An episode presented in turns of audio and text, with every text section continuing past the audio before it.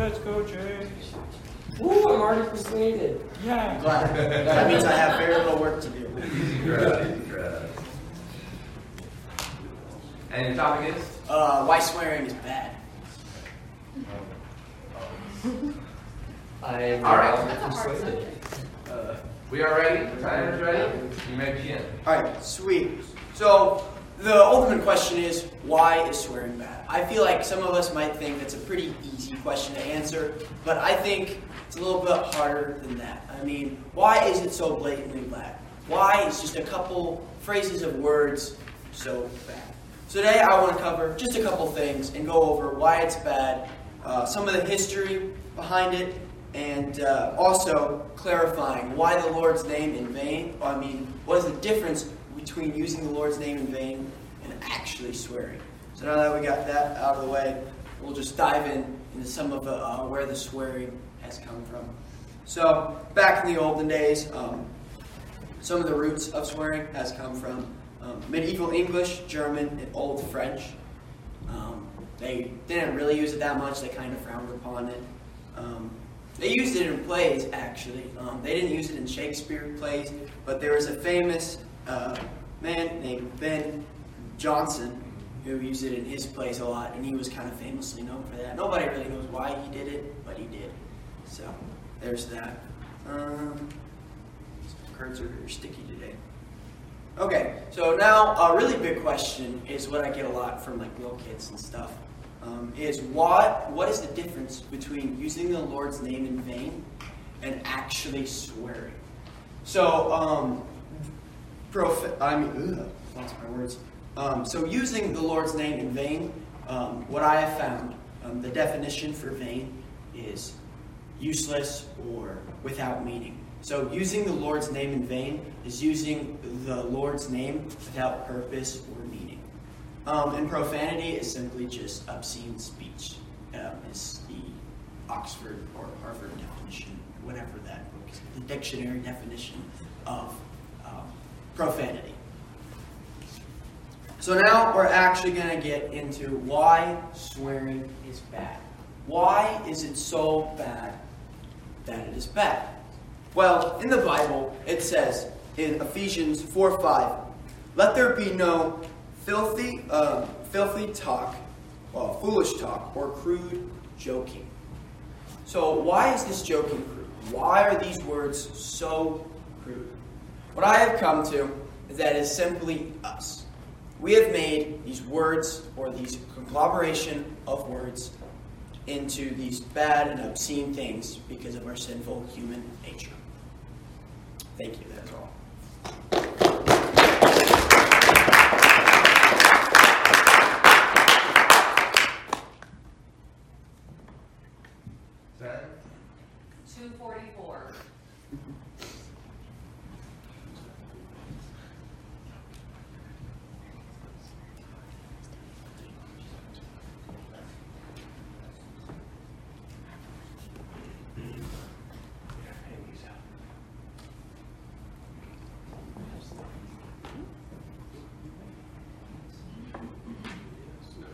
Oh, Maxwell has handouts for his speech. What? No. Jude gave it to me. We already passed it.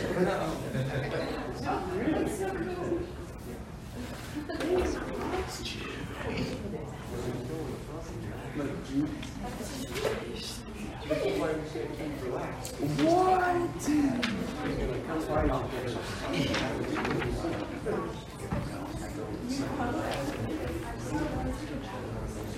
All right. Who's my next victim? That's me. Yeah, Axel! And what kind of speech are you giving? I'm giving a persuasive speech on why it is wrong for the government to redistribute wealth. Okay. Nice. All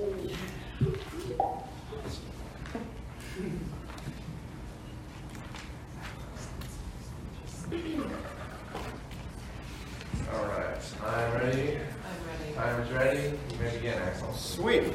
So we've all heard the term redistribution of wealth. Now, most of the times you hear it from your local politician running for, you know, school board or something, where they want to take something from one program and give it to another less funded program. So that's really what redistribute, redistribute, redistribute, the redistribution of wealth means. I'm going to be covering kind of what it means, examples of it, pros and cons in this speech today. So, as for examples of redistribution of wealth, in today's society, we mostly see it in taxes, where they take taxes more from someone who's making more money and then have social programs to give it to those who have less money. Uh, we've also seen this used in the past with things like the Louisiana Purchase back in the early Americas. We've seen it used with the Homesteading Act in the early Americas, and these are actually two examples of redistribution of wealth where it actually worked. Now, we don't see that that often, but those are two where it did. Okay, so we're going to look at the pros of redistribution of wealth. Really, there's not many, okay? But in, pa- in the past, there have been situations such as the Homesteading Act and the uh, Louisiana Purchase where, they've, where the government has used it quite well, mostly because the government was taking out of its own pockets to give to the poor. And then, you know, a few lower class people get a couple extra pennies in their pocket. Now, for cons of redistribution of wealth. Well, for starters, finding funding is nearly impossible. Because if there's one thing I've learned in my life, it's that the government doesn't like to give up their money, okay? And the only way to make redistribution of wealth possible is when the government takes the money from themselves. Hence why the Homesteading Act and the Louisiana Purchase worked so well with the redistribution of wealth. Um, you have to, if you're not taking it immediately from the government, you have to take it from the people. Going through more progressive income taxes, taking more money from those people earning more money. Now, this is not a great way because it lessens the incentive for the rich to make more money. And when the rich aren't making more money, you can't tax the rich. So it kind of fails on itself. The other way is using regressive income, tax, income taxes, which takes less tax away from the poor and kind of leaves it where it is for the rich. Now, this is a good theory, but it doesn't really work because when you no longer tax the poor, that's a huge margin of your people in America. There are 30, uh, 39% of people in America are considered to be lower class people. Okay.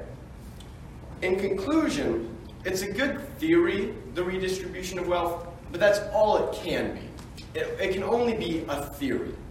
Because without much proof that it works, and plenty of examples that it doesn't work, it's more useful as a ploy for all of those politicians to kind of bait in that 39% of lower class Americans. That's it.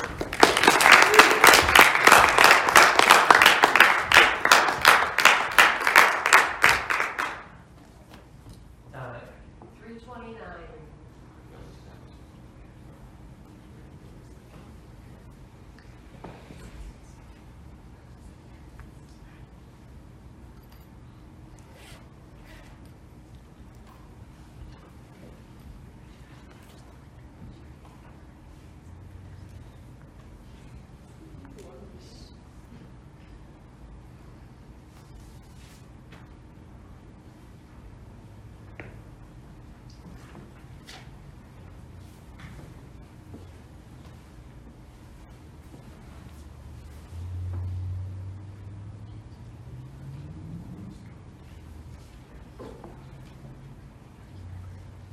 All right. Who else needs to go? Go ahead. What kind of speech do you, oh yeah, you gotta illustrate it. I'll get your PowerPoint going. The uh, clicker is up there on the podium. The black one. Black one.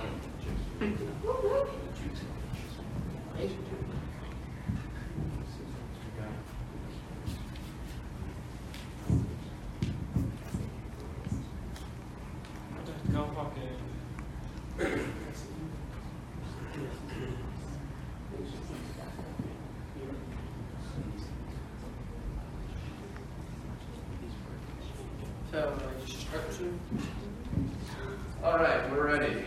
Okay. I am always doing that which I cannot do, in order that I may learn how to do it. This is a quote from Pablo Picasso, one of the greatest artists of the 20th century and of all time.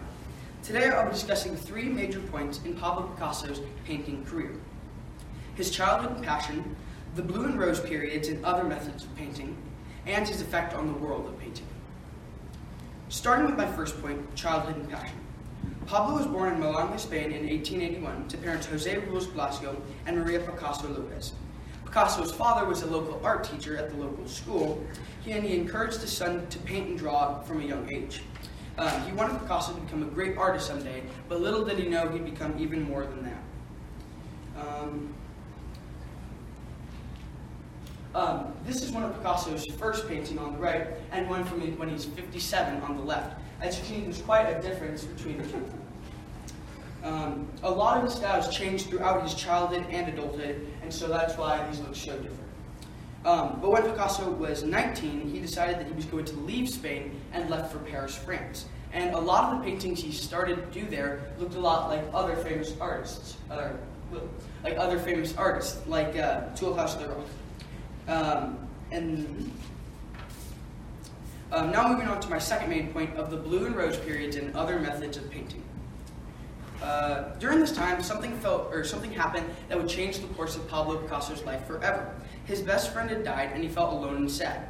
At this time, none of his paintings were selling, and he was almost starving to death every night. Picasso began to paint a lot of things in blue. He made all the people in his paintings look very sad and lonely.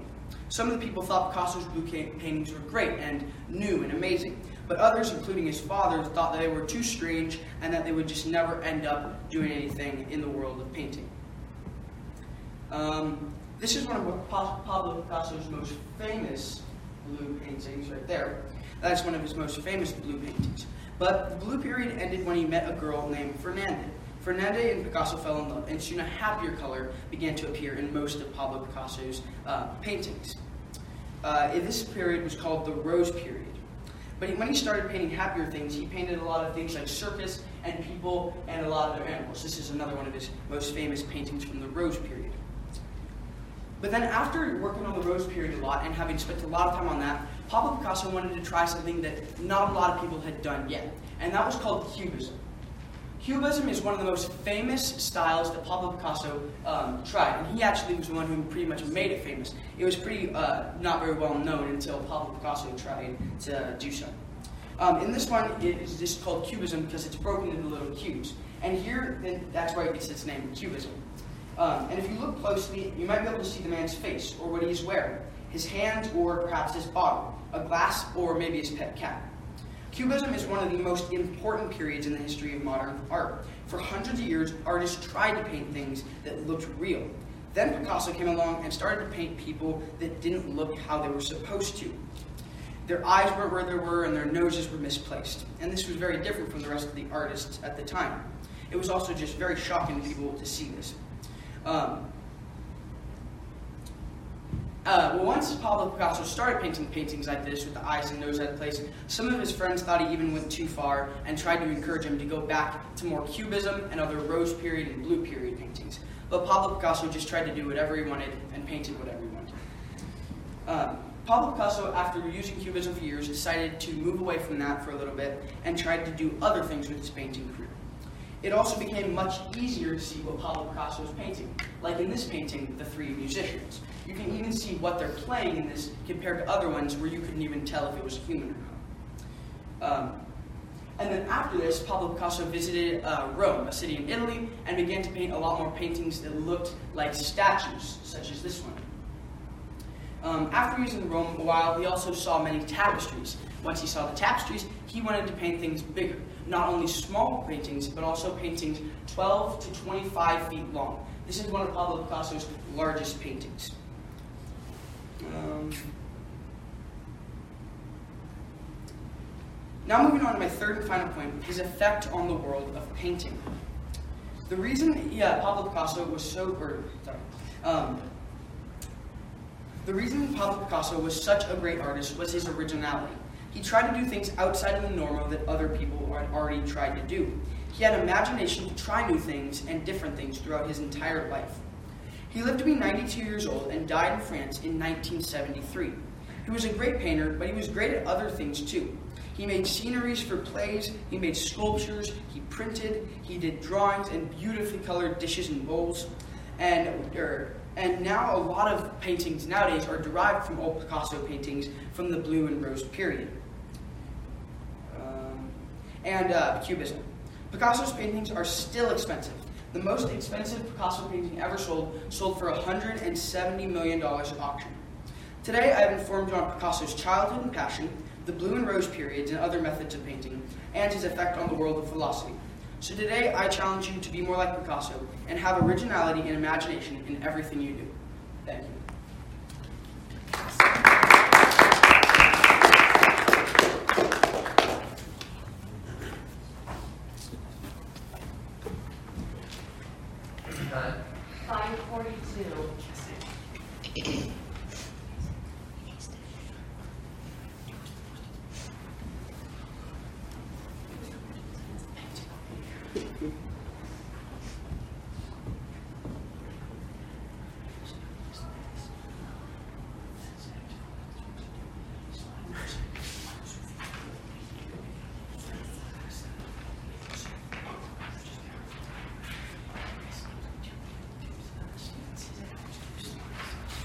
All right, we have one more?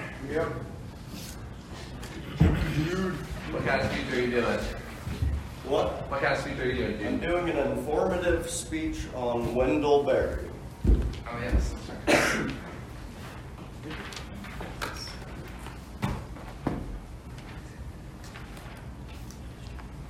Uh, That's not Wendell Berry up on the screen, is it? No. Hey, Picasso's a pretty cool guy. I don't know.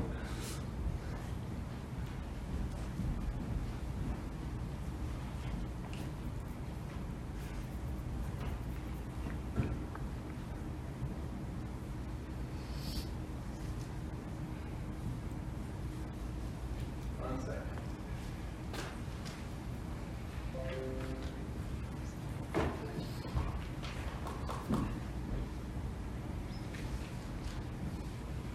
All right, thanks for your patience. I'm ready.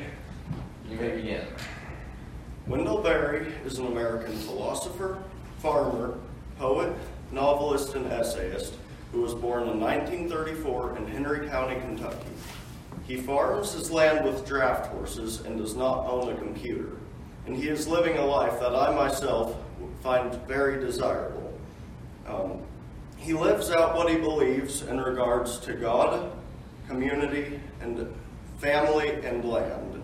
And I picked him because my family has many resources on him, but also uh, because many of his ideas correspond with those of Schaeffer's. And Wendell Berry has a whole series of Mad Farmer poems. I'm going to be reading this one to you, um, which is a manifesto series, and I picked it because it represents Wendell Berry very well. It has many of his ideas that one could read in his other writings. And he speaks against person, personal peace and affluence, and um, man as machine, man living as a machine, and um, why it's bad to live against the world's standards. He also speaks for loving God, loving your neighbor, and loving creation. He is very countercultural. I will now read you his poem. Love the quick profit, the annual raise, vacation with pay, want more of everything ready made, be afraid to know your neighbors and to die, and you will have a window in your head. Not even your future will be a mystery anymore. Your mind will be punched in a card and shut away in a little drawer. When they want you to buy something, they will call you. When they want you to die for profit, they will let you know. So, friends, every day do something that won't compute. Love the Lord, love the world, work for nothing, take all that you have and be poor. Love someone who does not deserve it, denounce the government, and embrace the flag. Hope to live in that free republic for which it stands. Give your approval to all that you cannot understand. Praise ignorance, for what man has not yet encountered, he has not destroyed. Ask the questions that have no answers. Invest in the millennium. Plant sequoias. Say that your main crop is the forest that you did not plant, that you will not live to harvest. Say that the leaves are harvested when they have rotted into the mold. Call that profit. Prophesy such returns. Put your faith in the two inches of humus that will build under the trees every thousand years. Listen to carrion. Put your ear close and hear the faint chattering of the songs that are to come. Expect the end of the world. Laugh. Laughter is immeasurable. Be joyful, though you have considered all the facts. So long as women do not go cheap for power, please women more than men. Ask yourself, will this satisfy a woman satisfied to bear a child? Will this disturb the sleep of a woman near to giving birth? Go with your love to the fields. Lie down in the shade. Rest your head in her lap. Swear allegiance to what is to your thoughts. As soon as the generals and politicos can predict the motions of your mind, lose it. Leave it as a sign to mark the false trail, the way you didn't go. Be like the fox who makes more tracks than necessary. Some in the wrong direction. Practice resurrection. In the first stanza, it appears that Wendell Berry is saying that we should do what the world wants us to. Um, uh, personal peace and affluence, but we can quickly see that he's actually demonstrating to us the results of personal peace and affluence, and that is that man will sooner or later become machine. Um, Berry believes, because he is a Christian, that man is made in the image of God. In the second stanza, stanza he calls us to live differently, uh, to love your God, um, love someone who does not deserve it. Uh, these uh, uh, fulfill what Jesus said are two of some of the most greatest commandments. Also, to love the world, but not in the um, biblical sense of the world that most of us are, are used to, but in the world that God has created and His creation. God commanded us to be um, good caretakers of this in Eden. In the third stanza, he says to invest in the millennium sequoias, humus, forests. But what does that mean? It means uh, to put your time to things that you will not be immediately gratified by. Sow the seeds that you may never see the harvest of, and trust in God. In the fourth stanza, it says to be in awe of something outside of ourselves, like the two inches of humus or the carrion, um, life coming from death. Uh, we can trust God's hand and we can be joyful, though we have considered all the facts. In the fifth stanza, Berry concludes by talking about loving the simple things that God has given us. First Thessalonians commands us to live a quiet life working with your hands. It also says in the fifth stanza to practice resurrection, so that the way that we would live um, would bring life and not death. In conclusion, we can see a modern writer like Wendell Berry can uphold truth and goodness, encouraging us to love God, love our neighbor, and love and care for creation as well. Thank you.